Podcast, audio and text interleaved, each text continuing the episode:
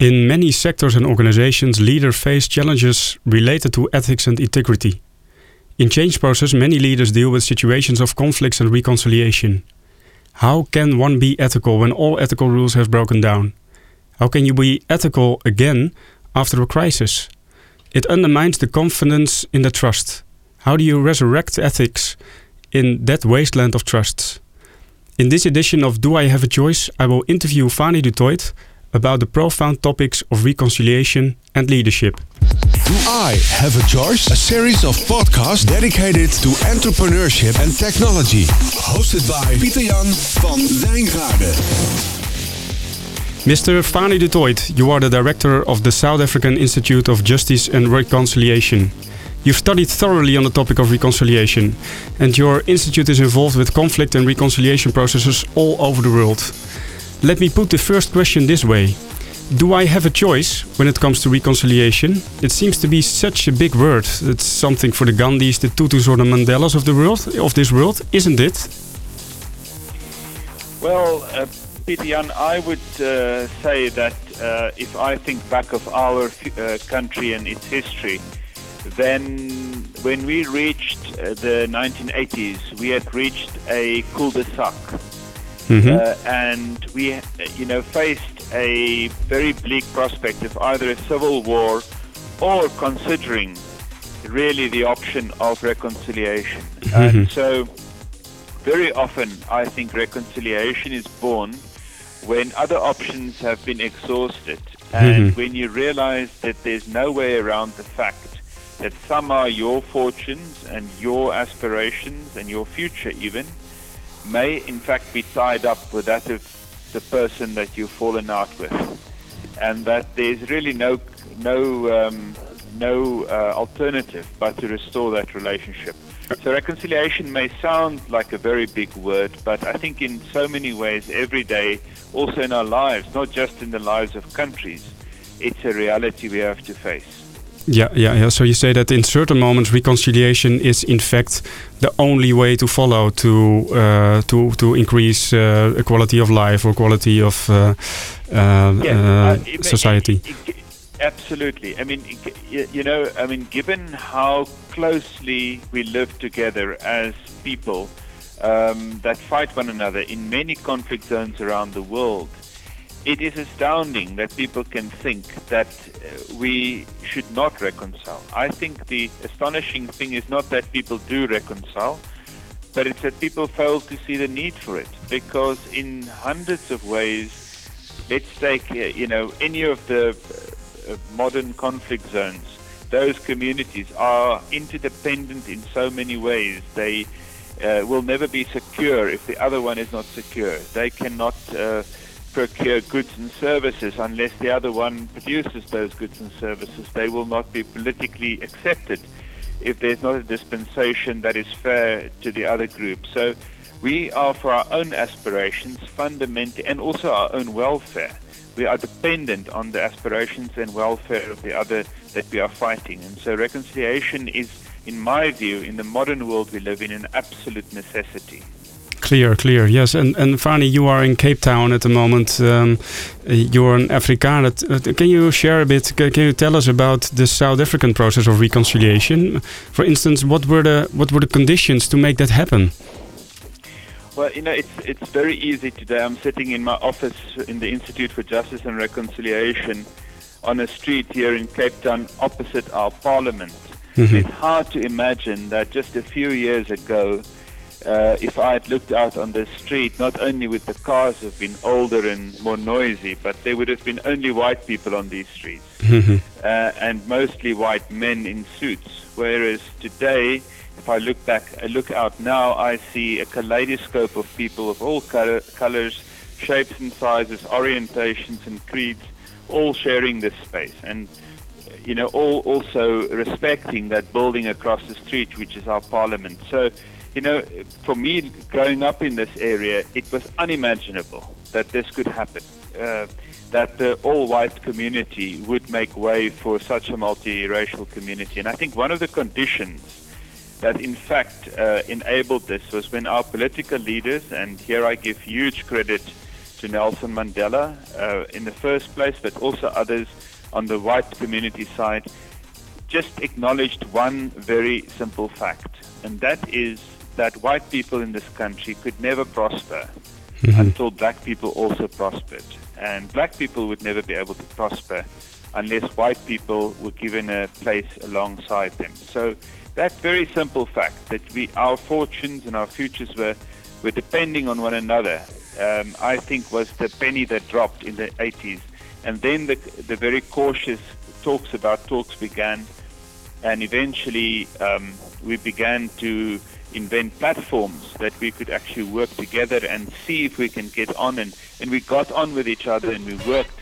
And when we broke down, we came back because we realized there was no alternative until we, in fact, then um, had redesigned our country. It does not, of course, mean, Peter Jan, that we've solved all our problems. Mm-hmm, but mm-hmm. anybody who would tell you that South Africa is not a much better place today than 20 years ago, yeah, yeah. you know, um, it probably lives in another in a in space somewhere. Yeah, and you can see it on the street. That's the that it's the Rainbow Nation. Yes, because I mean, so many colors Rainbow on the street. Nation, yes, our Rainbow Nation has huge problems, and, and the Rainbow Nation sometimes convey the image that we've reached the pot of gold at the end of the rainbow, and we haven't. I mean, by no stretch of the imagination, we have huge inequality. We have big sex levels, high levels of sexual violence and even we've recently seen xenophobic attacks on foreigners, and, and the, so there's still forms of violence yeah. that is present in our community. Yeah, but, yeah. Um, but there's a strong core of South Africans in the middle ground, both black and white, who are trying to tackle these massive problems together. And I think while, while, whilst that core lasts and holds, we have, you know, more than a fair chance to solve these problems. Very good. And Fanie, um, a few um, a few weeks ago, we've collaboratively interviewed some courageous South African leaders like uh, Antjie Krog, Thembi Mtshali Jones, and Pumla Gobodo Madikizela. Um, I enjoyed it very much to, to, to speak to those people together with you. What, what, what was most striking for you in those interviews? You know, it's interesting. Um, there is a sense, as I said earlier, that South Africans are feeling disappointed at the moment of having let themselves down um, in the first 20 years of democracy, that we have not developed as far as we could have done. But having just listened to these voices again, and many of these people played fundamentally important roles during our transition, one is struck by the optimism, not, not a naive optimism, mm-hmm. but a kind of quiet hopefulness that, uh, that South Africa is still on the road and that you know that the that the impossible is still possible. Um, and so I got I got a lot of um, a lot of motivation from listening to people like Antjie Krog, Thembi Mtshali Jones, Pumla Gobodo Madikizela, but also our former president Motlanthe, Kgalema Motlanthe, um, you know the poet and and and writer Njabulo Ndebele and others, who were really uh, making some important points about seeing the broader picture sometimes the road looks very steep, yeah. and uh, in the immediate future it doesn't look so good. But the longer term view uh, is still a positive one for us. Yes, and, and finally, in Europe, we we have a challenge when it comes to living together with uh, with different populations and cultures. At the time, we've had a terrible Charlie Hebdo accident. Um, uh, from your perspective, do you believe there's there's hope for our continent? Of course I do, you know. but uh, I I would say it's very interesting sometimes hearing that question being asked in Europe from an African perspective, yes, where it is. we think we've got all the problems. Yeah, Europe is Europe is fantastic and rich and sorted themselves out, and you know look at the European Union and everything else. And then to realize that actually we um, we are moving closer and closer together as Africans and Europeans. Uh, our struggles are becoming very similar. And um, I just hope that, uh, I really do hope that Europe does not lose faith in its ability to bring together different groups and to live in a union that is cooperative and you know in that sense also a reconciliation project yes but because, because i yeah. think the wisdom at the heart of the european union's project is the same wisdom that's at the heart of the South African project, which Yes. is that we are interdependent Yeah, for yeah, our yeah. welfare on one another, and that we therefore should stop uh, competing just for our own interest's sake, but cooperate. And yes, and then there will be very difficult moments. And the Charlie Hebdo incident, accident was, was or incident, I would should say, tragedy was uh, one of those very difficult moments that that you you've had to face. Um, you know, I think that there will be lessons learned from that on both sides of the line, and I think that one has to ask the question: How does one live together, and how does one live together in respectful and meaningful ways? That is. Uh, that is really engaging the other person in your midst. And um, I think Europe also faces the reality now that Mus- uh, Islam is part of your future. It is a fundamental part of your future. It will never not be there. So to find ways to coexist will be uh, not only um, wise, but it will be unavoidable. It has to happen. And so I think with that in mind, that you don't have any choice but to do that, I think reconciliation assumes a new urgency and meaning. Yes, and there's not not only hope in, in the South African uh, history, but uh, you also refer to the European history in which interdependence also plays an important role.